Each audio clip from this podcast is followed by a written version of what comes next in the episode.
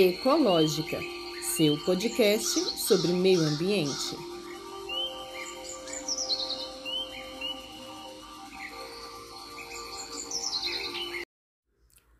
Olá, sou Tatiane Costa e este podcast irá explicar, conversar, debater e te atualizar sobre todas as questões acerca do meio ambiente. Sejam todos bem-vindos e bem-vindas. Olá, ouvintes! Estamos de volta com o podcast Ecológica para mais uma temporada. Espero que todos tenham passado bem as comemorações de fim de ano. Hoje é quarta-feira, 19 de janeiro de 2022. E nesse primeiro episódio da segunda temporada, começo com o quadro Meio Ambiente em Pauta, em que falo sobre o evento que aconteceu em Capitólio. Meio Ambiente em Pauta quadro do podcast Ecológica que traz as últimas da área ambiental.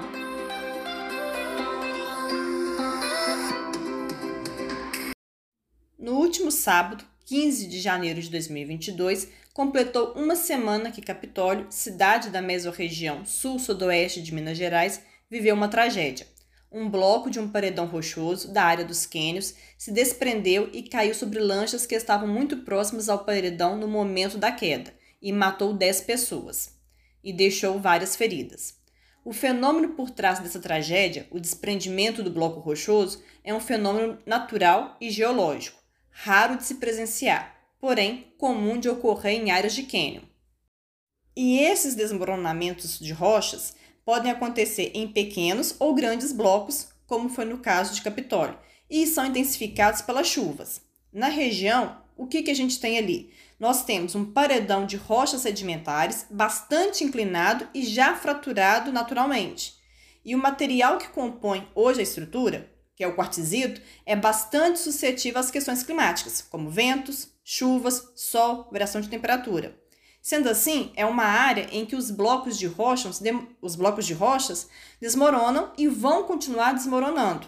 Na verdade, isso, esses desmoronamentos, eles vêm acontecendo há milhões de anos e continuará a ocorrer, e com frequência, mas com frequência no tempo geológico, que é um tempo diferente do tempo humano. Por isso que tal evento é difícil de ser visto. Mas o fato de ser de não ser visto, né, de, com frequência, não o torna incomum e raro de acontecer. Ele só é raro de se ver, de se presenciar, como já falei aqui.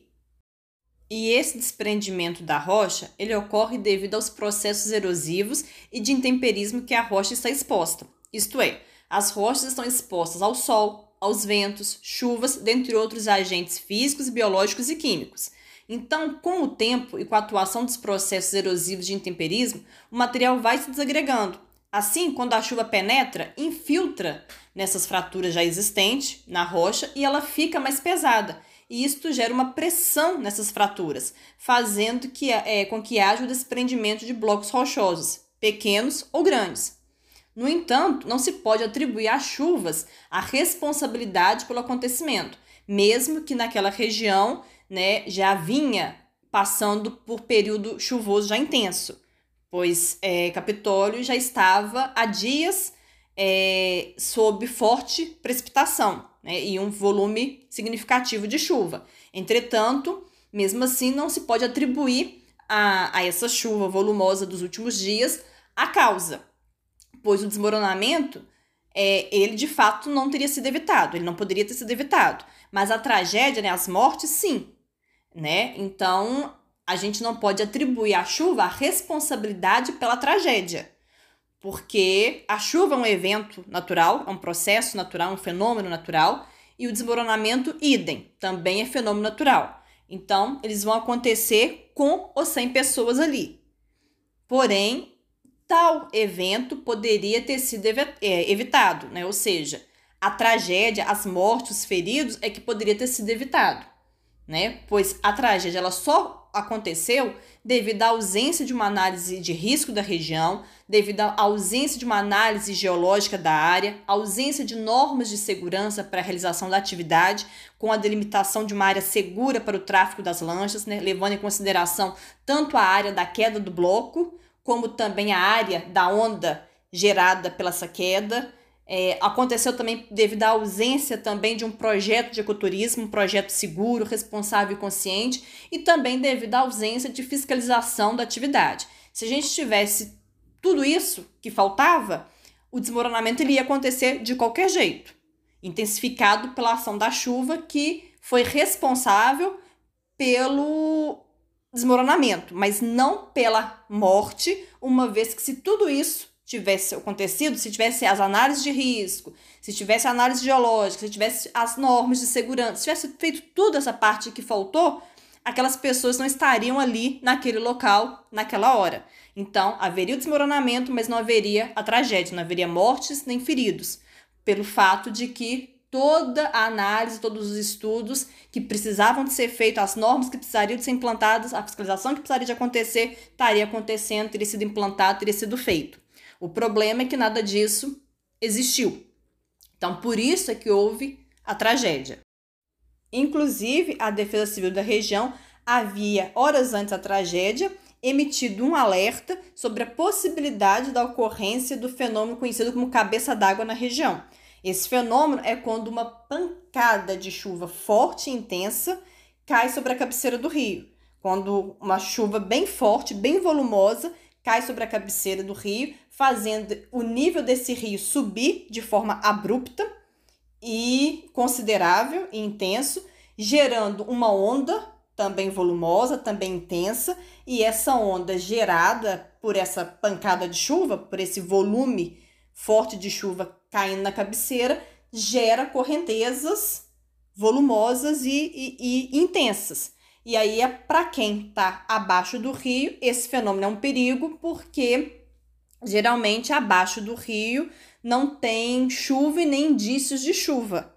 Então a pessoa está ali se banhando, se refrescando, é, se divertindo tranquilamente, quando acaba sendo surpreendida por um grande volume de água descendo ali aquela parte onde ela se encontra e é um volume muito grande, uma correnteza muito forte, muito intensa, de, de forma que a pessoa que está ali não consegue se equilibrar, ela se desequilibra, ela perde o equilíbrio, porque é uma entrada abrupta, súbita de um volume muito forte, muito grande de água com uma correnteza muito veloz. Então a pessoa ela não, ela se desequilibra, ela não consegue mais nadar, não consegue se manter ali, não consegue sair. Então fenômeno bem complicado para os banhistas durante o período chuvoso. Por isso que a Defesa Civil, sempre que vê que tem a possibilidade de ocorrência do fenômeno, emite alerta horas antes, justamente para que as pessoas evite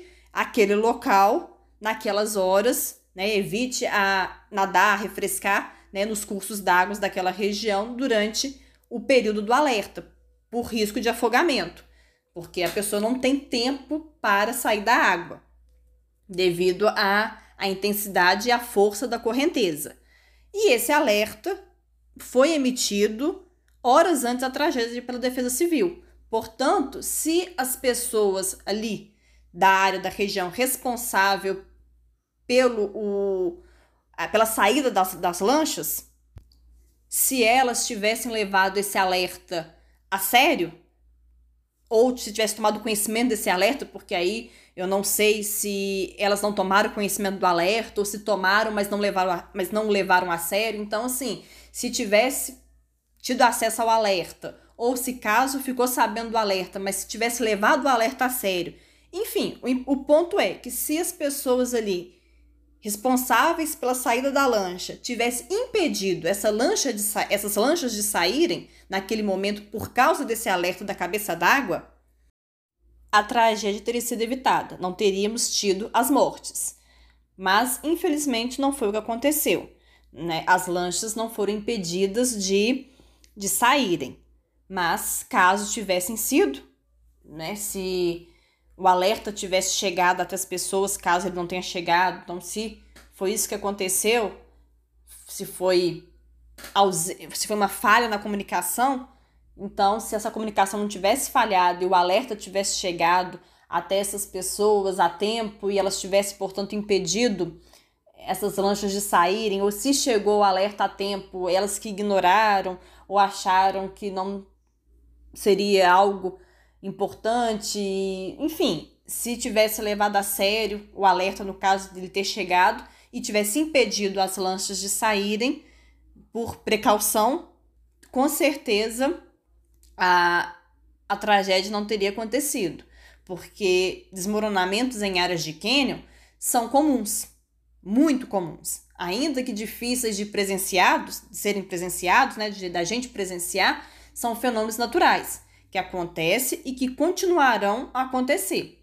Por isso é que é preciso fazer estudos, projetos, análises, porque a tragédia ela só aconteceu, como eu bem falei, foi ausências, ausências de normas de segurança, ausências de fiscalização, ausência de um projeto de ecoturismo seguro, responsável e consciente, é, a ausência de análise geológica, foi várias ausências que contribuiu para que essa tragédia acontecesse, para que tivéssemos vítimas fatais e feridos. Caso não tivéssemos essas ausências, a história teria sido outra, teria sido diferente. Então, para evitar né, que tragédias como a que ocorreu sábado, 8 de janeiro, se repita, é que a gente precisa de fiscalizações constantes e precisa, naquela área, e não só naquela área, é, área de cânion, que são turísticas, que são abertas ao público de visitação, é preciso todo esse cuidado. Fiscalização constante, análise geológica, análise de risco, normas de segurança, projeto de ecoturismo, tudo isso é preciso ser feito para evitar que a história se repita. Porque os desmoronamentos são naturais, são comuns e não podem e não serão evitados, não dá para se evitar.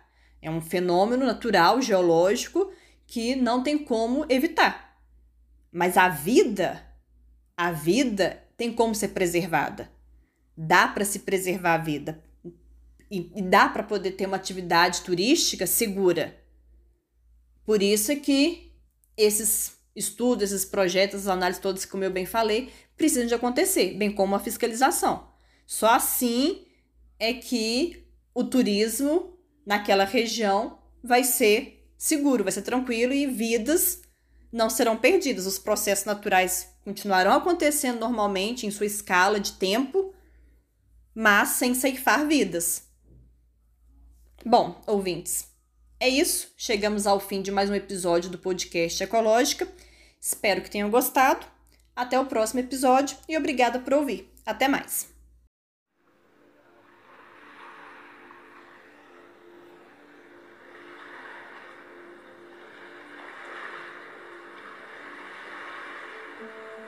Ecológica, seu podcast sobre meio ambiente.